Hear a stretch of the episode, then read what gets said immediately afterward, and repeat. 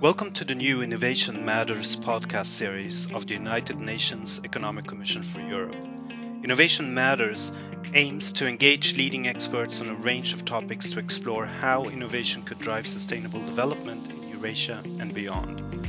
Our episodes explore ongoing trends, opportunities, and challenges, such as the fourth industrial revolution, the sharing economy, the circular economy, autonomous vehicles, and digitization.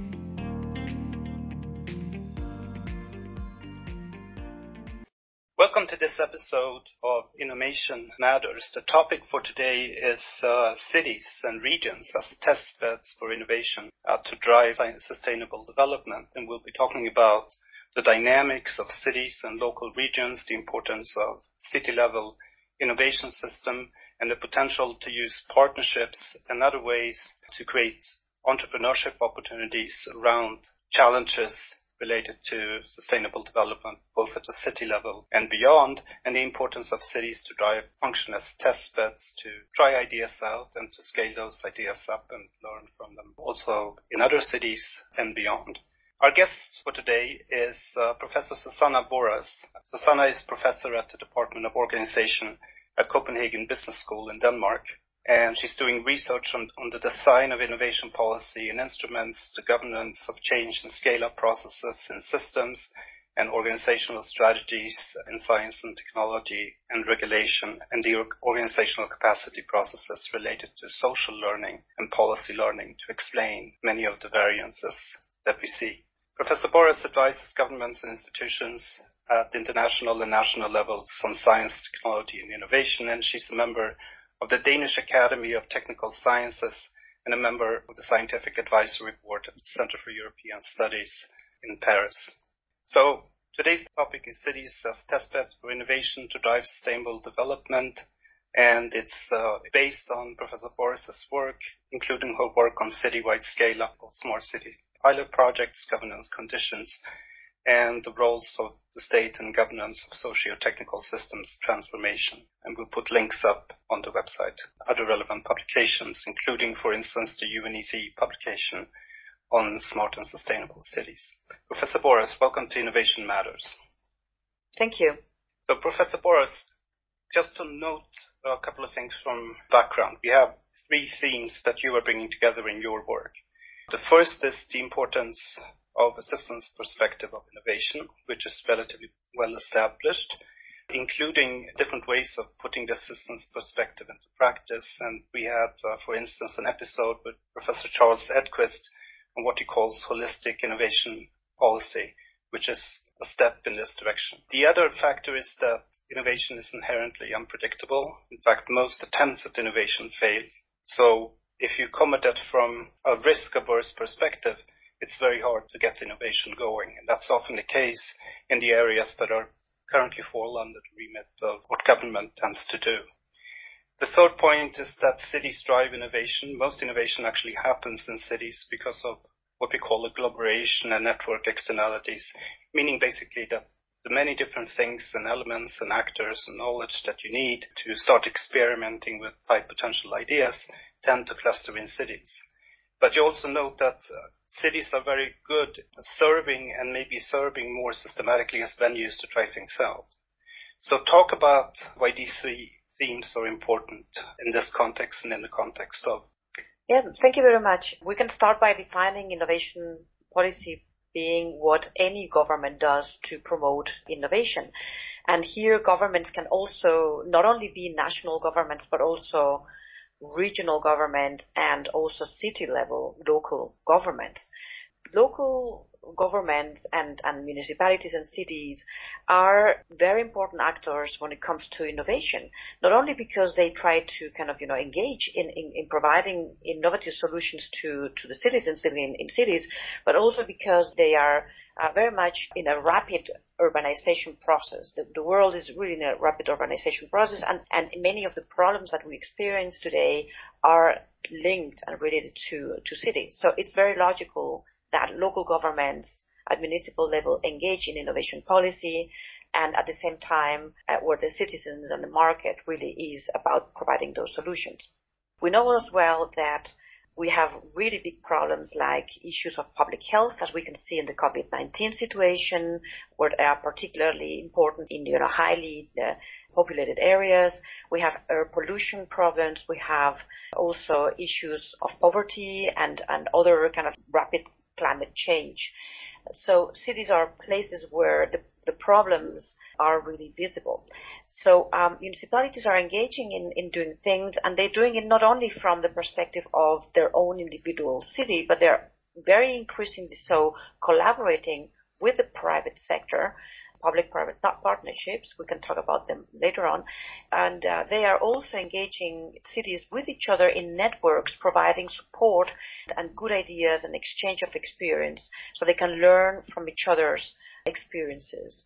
We know that some cities that are very engaged in innovation are not necessarily the large urban uh, agglomerations like New York or big cities, but also very much small cities in peripheral areas that are struggling with some of those problems as well, and they really kind of have a tradition to engage very actively in providing solutions themselves. So, so not necessarily we're talking about large cities. We're also talking about small cities uh, that are located remotely.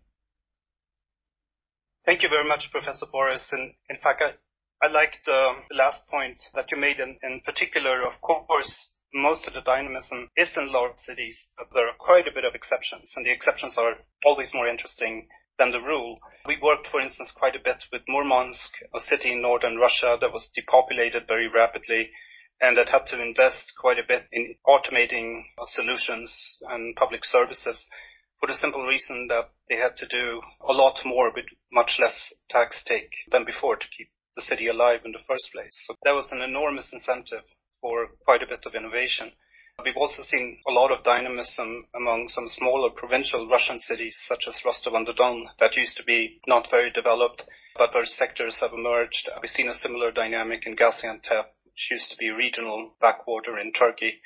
But of course, we've also seen a lot of small and large cities engaging in large-scale projects that didn't really work out. So I think it's important to kind of get your view on when it works, when it doesn't work, and why, based on based on a few examples.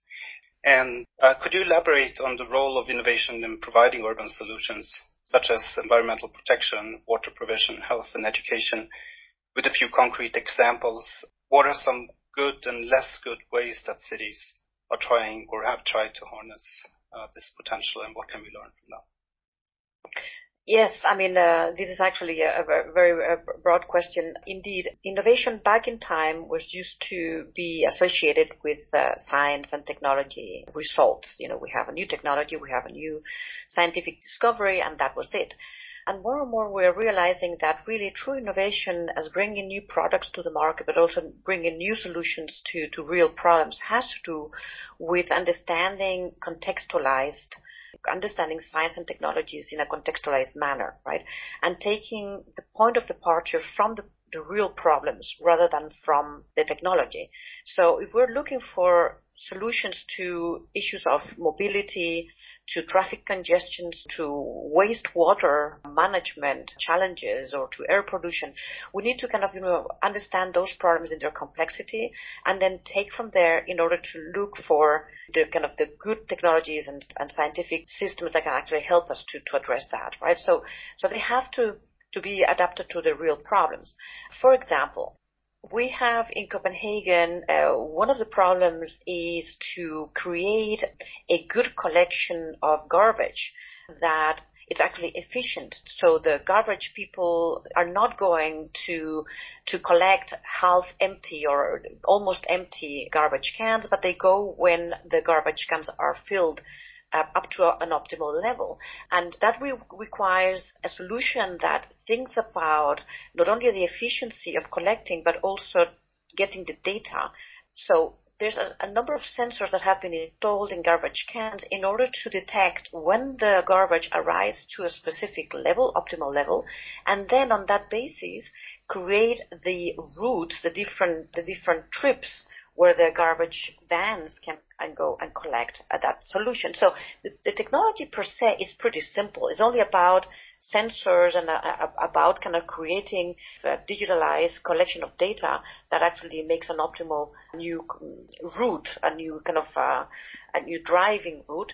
So the technology is pretty simple, but the complexity of organizationally putting that into into work that has been really the challenge, right?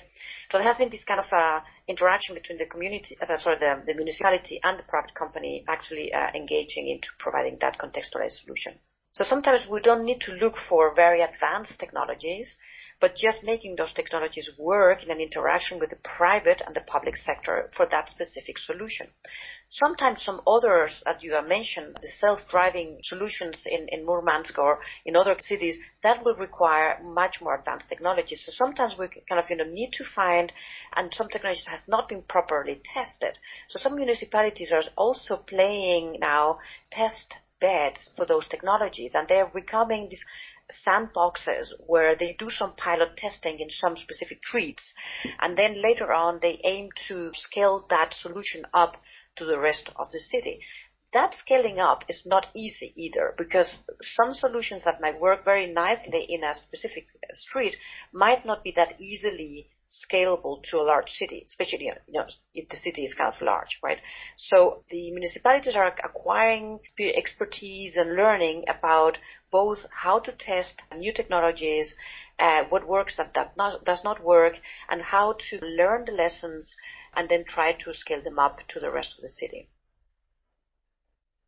Thank you very much. It's, it's very interesting. And what, what I like about the example are two things. First, that it might be misleading actually to think about these as involving high-tech solutions. The types of technology that you're talking about, gathering data through sensors, has been around for a long time. It, doesn't cost much. And basically we see that 99% of innovation is perspiration and 1% is the, the technology or the idea in the first place.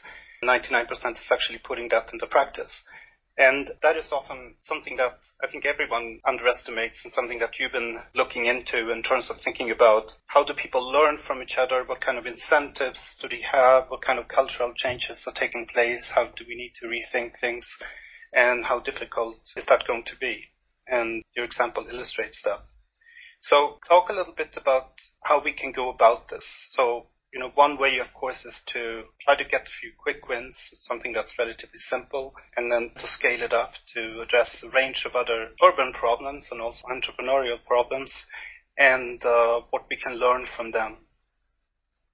Yes, I mean, there are many different ways to stimulate learning. I think that this, the cities are having very interesting networks, kind of exchanging experiences uh, about that. Um, there are many also aspects, not only about how to make things work in a, in a kind of more territorial aspect, but also regulatory aspects. Sometimes the cities need to create some kind of spaces uh, regulatory spaces to let things happen and then make the kind of local regulations according to what actually makes sense. I think it's actually quite important. What, one, one of the things that we can see in cities at the moment is that the municipalities are large organizations and they might be a little bit hesitant to engage sometimes in new experimentation. So what we are actually seeing is that there are many failures. Not all the examples, for example, of uh, district heating or more efficient water provision are always successful because it, it requires quite sophisticated um, system thinking and uh, what we are actually studying right now in a new research project is about the, the need of, of municipalities as organizations to develop some specific competences that can be some uh, abilities that can be in the form of and anticipatory competences where the, the cities can, for example, do some foresight exercises or even modeling of future transport systems. And based on those future scenarios or future models, make some decisions about infrastructure and the new technologies regarding that infrastructure that will be very important in the future. So we are looking now do the cities have the abilities and skills to engage in this kind of more anticipatory modeling uh, together with some private companies that can actually deliver the actual hands-on analysis, right? But are the cities organizations and municipalities able to engage in this process and provide the policy advice for the local politicians to make that decision. And transport is actually a very important sector and energy systems as well, right? For example, the electric batteries. We know that many cars in the future are going to be electric in the cities. And so the questions will be where to locate the recharging posts for this, where is the optimal place to put it and where is actually not only geographically good, but also what the energy systems, you know, we have a lot of cables underneath our uh, cities, where to locate them more optimally. That requires modeling and future thinking. How many cars, electrical cars, will, we have in the future and where would those cars move around so those recharging places will be most optimal. That requires the municipalities organizationally to think a little bit anticipatory. And so we are now looking at our cities and municipality organizations helping each other to build up those skills, to build up those capacities. Thank you very much, Professor Borrás. I, I'd like to take a little step back, especially around the issue of smart cities, because you, you could see the smart cities hype, if you want, from a historical perspective. We've seen many failures in history of, of grand schemes, especially when it comes to urban design. You can think about Brasilia. You can think about how Emperor Vespasian built Colosseum right next to urban to urban slums. You can think about the Potemkin village, and more recently, the, the grand buildings of Mayor Young in Detroit that were simply grand structures that, that were left empty, or even the monumentalism of Baghdad versus the freedom ancient Athens. But also today, we see even in the US, we see a range of place-based policies that fail. The empowerment zones in the US ended up costing 100,000 in subsidies for each new job. And most of the dynamism was actually unexpected or created, created elsewhere.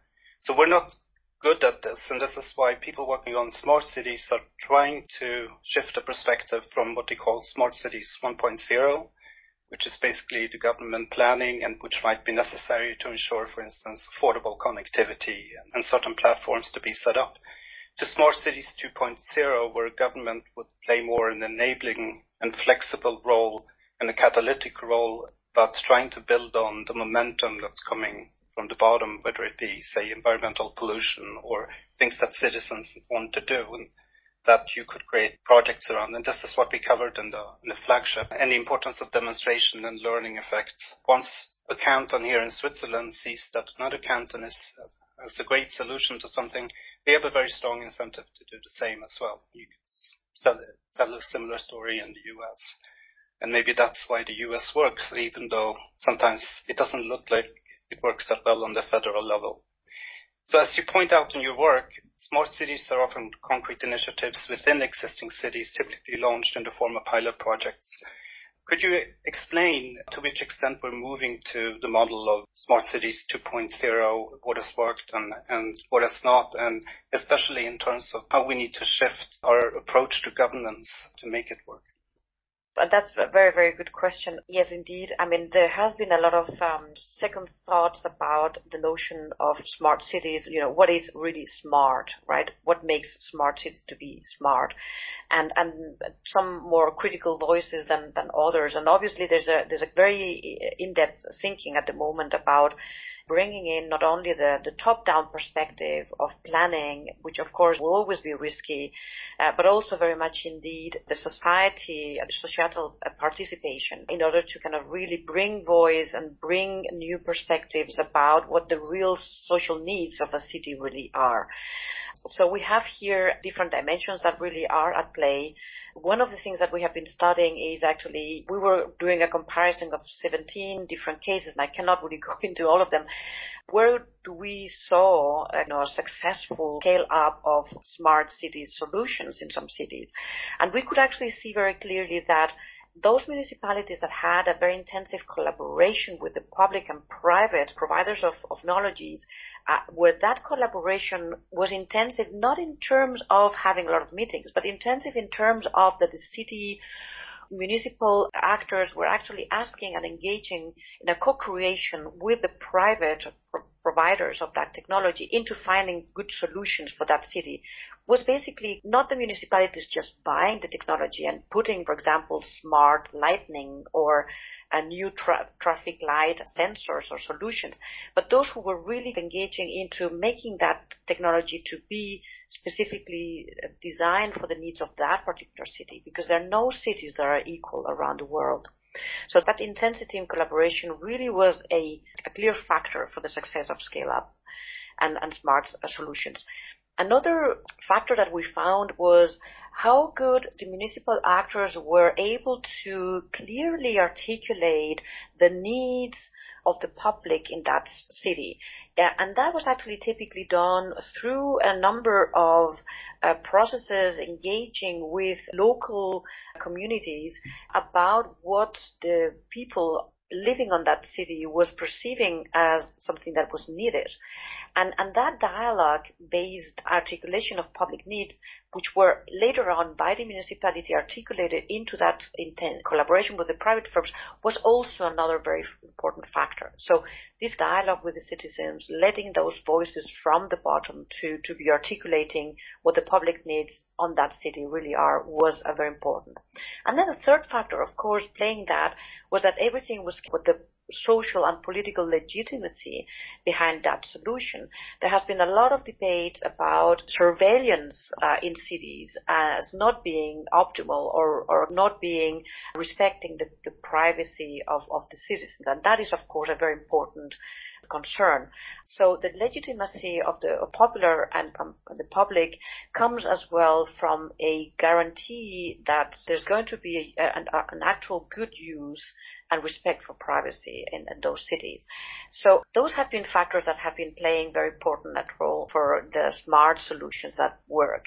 But of course, it's very important that we have a culture of innovation around the cities, that there is an interaction between the private companies that can be providers of those technologies, but also about the municipalities as complex and large organizations and the society being a very diversified society in the cities that can have also diversified. So there is an importance of organizing that dialogue and organizing that, that collaboration and creating context that, that allowed for experimentation. So trying something that if does not work, we can actually try something else in a small scale so things are not really being rolled up too quickly into things that of really collapse. So the patience and the taking the time that it requires to go first in an experimentation phase and later on to a scale up phase.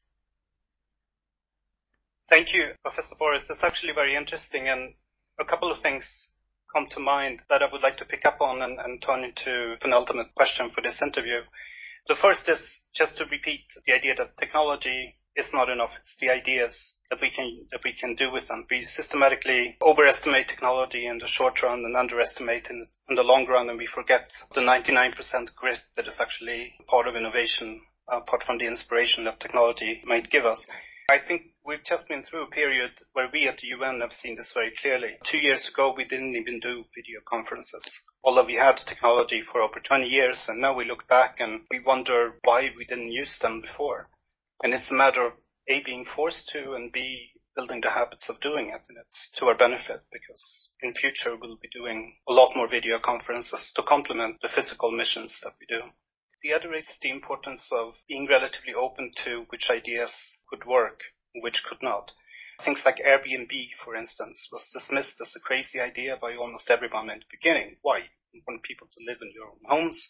But actually the, the person who invested in Airbnb invested in in it despite thinking it was a crazy idea because he had such good confidence in them as entrepreneurs and in them as finding other ways to, to do a good business. And then it turned out that Airbnb, Airbnb actually worked. The third is the importance of um, having an open or pockets of open governance that look into different solutions. This could be things like innovation enhancing procurement or procurement partnerships and also regular consultation mechanisms to find out what uh, what people need, what potential entrepreneurs see of doing things better, even in the area of public services, and to continue this dialogue and to have mechanisms where the municipality can step in and support and provide some catalytic elements uh, to make sure that things can be tra- tried out in a small scale and also to start creating an innovation culture.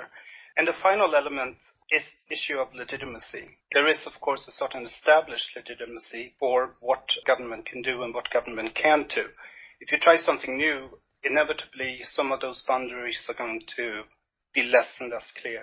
And you talk in particular about the, the need for surveillance and data, but at the same time the issue of privacy and guarantees. And we see this also in a broader context Right now, we know that data uh, can be incredibly valuable, but we also have concerns about it, and we're looking for solutions. And It's very dangerous to opt for one particular solution now because we might uh, actually snuff out quite a bit of dynamism uh, that's out there, and that could be the benefit for all.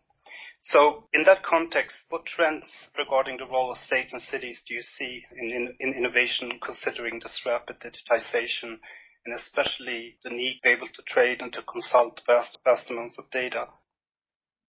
Oh, very interesting questions. I think that, of course, you know, the, the entrepreneurial craziness, willing to, to launch, you know, the example that you provided about our Airbnb, of course, is, is actually always very important to take some opportunities in the market that have been somehow unexploited. And sometimes also rightly commented, some technological opportunities are there, but no one really takes them up. Like the example that you gave about the uh, using technology, digital technologies for conferencing. This brings back to the understanding that sometimes the governments, and here also city level governments, they might be on the driving seat. They might be saying, well, we need this kind of solution. And they take this entrepreneurial role, pushing forward specific, creating some kind of incentives or creating some kind of possibilities. They actually engage into the lead user. For example, they say, well, we need a, I'm going to give you an example. In one of the remote islands in Denmark, the municipality in that island said, well, we need to have a stable connection with the mainland and we have very polluting ferry. So why don't we push forward having our electrical ferry? So it was a very entrepreneurial drive from the municipality to really engage into into building that ferry owing you know they own that ferry they operate that ferry. Using a technology that was just barely on the on the limit of what the battery could actually perform.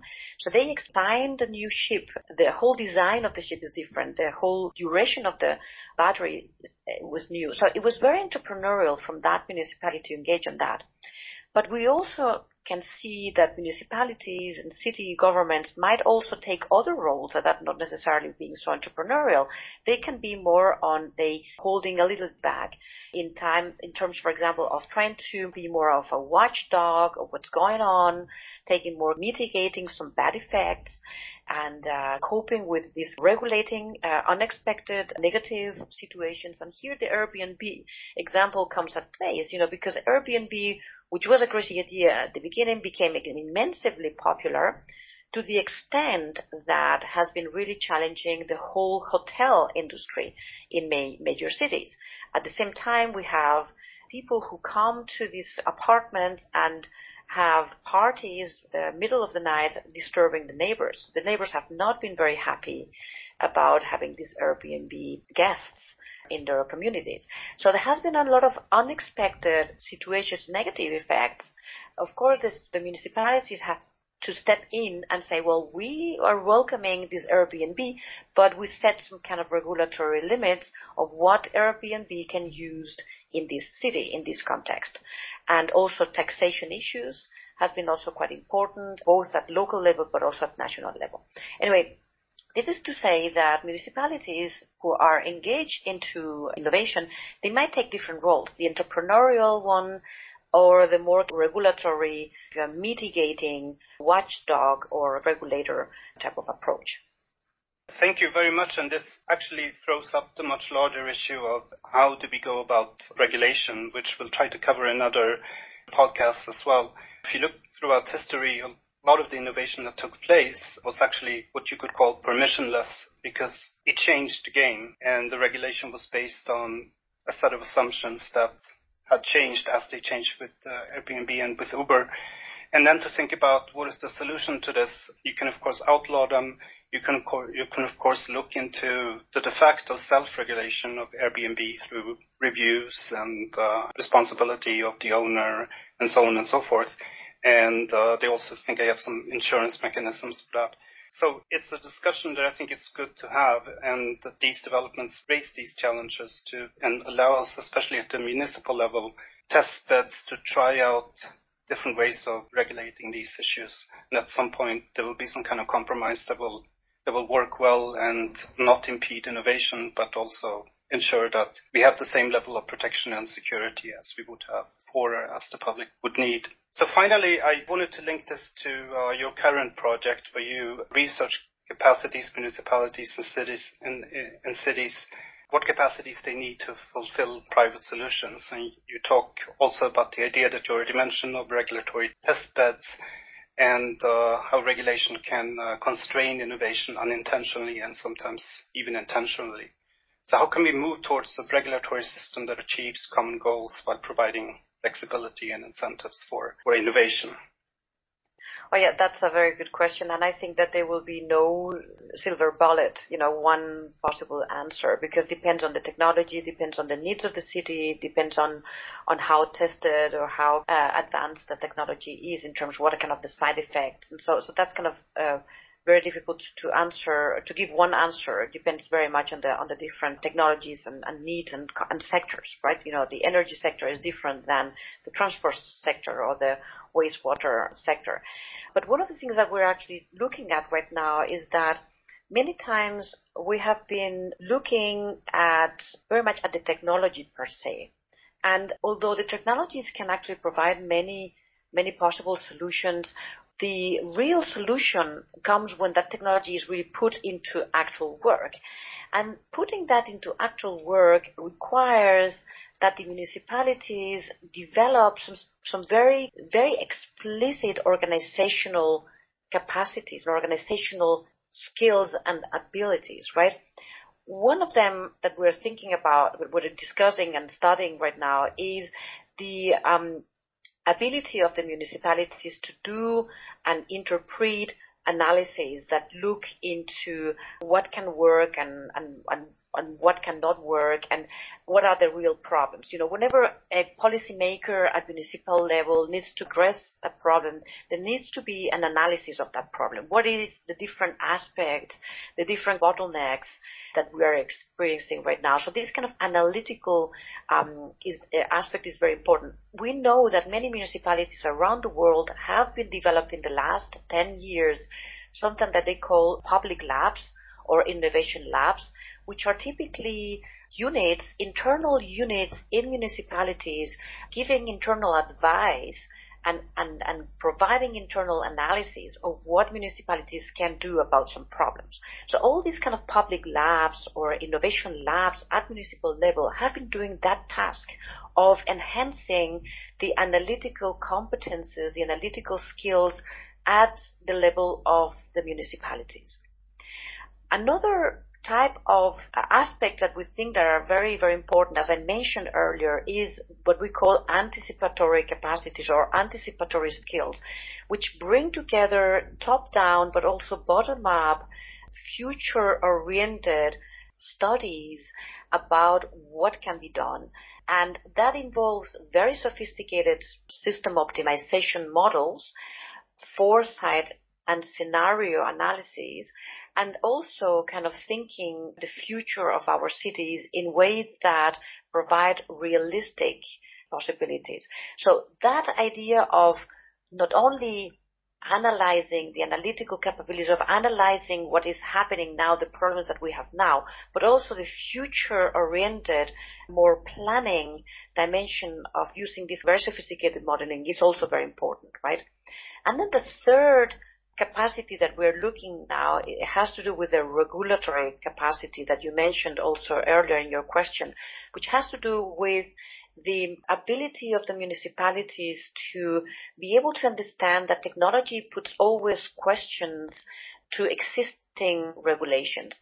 Think about the very rapid platforms, the digitalization that we are experiencing, the new platform economies that come up with totally unexpected situations from regulatory perspective. Who is responsible when a self-driving car hits a pedestrian in a city? Obviously, there was no driver right? It was a you know self-driving car with no driver. So is that the software company? Was it the build the company that built up the car, the, the manufacturer of the car? which can be separated from the manufacturer of the software, was that the signals put forward up by the municipality, that the signals need to communicate with that. I mean, who is that responsible? And that puts a lot of question, regulatory question marks to national level, but also to the local municipal level. So there has to be the municipalities who have these regulatory capacities, which are actually not only looking into how the regulations are working now, but also how the regulations can be adapted to the new unexpected needs when technologies are moving forward. Thank you, Professor Borrás. It's, it's very interesting and it relates quite a bit to a new project that we are starting on on disruptive innovation, where there will be a strong role to talk about things like regulatory test beds, SDG labs, and also how we do foresights. Of course, we can't predict the future, but at the same time, we need some kind of long-term perspective to sort of guide what we're going, where we're going, that is then continuously updated. So thank you. This has been a very interesting conversation. I wanted to invite you to reiterate a couple of points that are especially important for you and that have emerged through this conversation and also in your in your research. So I, will say that it's not about the technologies per se, but also, as you said, about the finding the solutions that really provide answers to very much pressing problems that we have in our societies and that those pressing problems are typically also in, in urban areas. Those ur- urban areas can be large or can be small, but this, definitely that's where the, the, the human interactions really happen and where we need to find solutions to transport, to energy, to public health, to wastewater, uh, to air pollution, and so forth. So that's that's the starting point, not not the technology per se. And uh, what we need to do is that we need to empower the society and the citizens living in, in, in the cities to be better at engaging with them and inviting them to participate, to articulate their public needs, although they might be, of course, very complex and diverse, but also to empower and to enhance the capacities and competences and skills of municipal organizations to, to anticipate in better ways, to regulate in better ways, and to analyze the real problems in better ways. And so that can be related to very sophisticated new technologies that have to do, for example, with digitalization, but can also be with with relatively easy and, and not so complex technologies like sensors that are actually located into some garbage cans or in any uh, other kind of devices that can actually provide solutions to to complex problems. So not necessarily the finding solutions of complex problems is found in complex technologies. It can also be found in simple technologies. But what is required is that there's a social and organizational context where those solutions are articulated in, in, in ways that can give answers to our pressing needs. Thank you very much. This has been a very interesting conversation. Our guest today has been Professor Susana Borrás at the Department of Organization at Copenhagen Business School in Denmark, and uh, the, the, topic has been uh, cities as test beds for innovation to drive sustainable development. Professor Borrás, many thanks for joining us on Innovation Matters, and all the best. Thank you very much.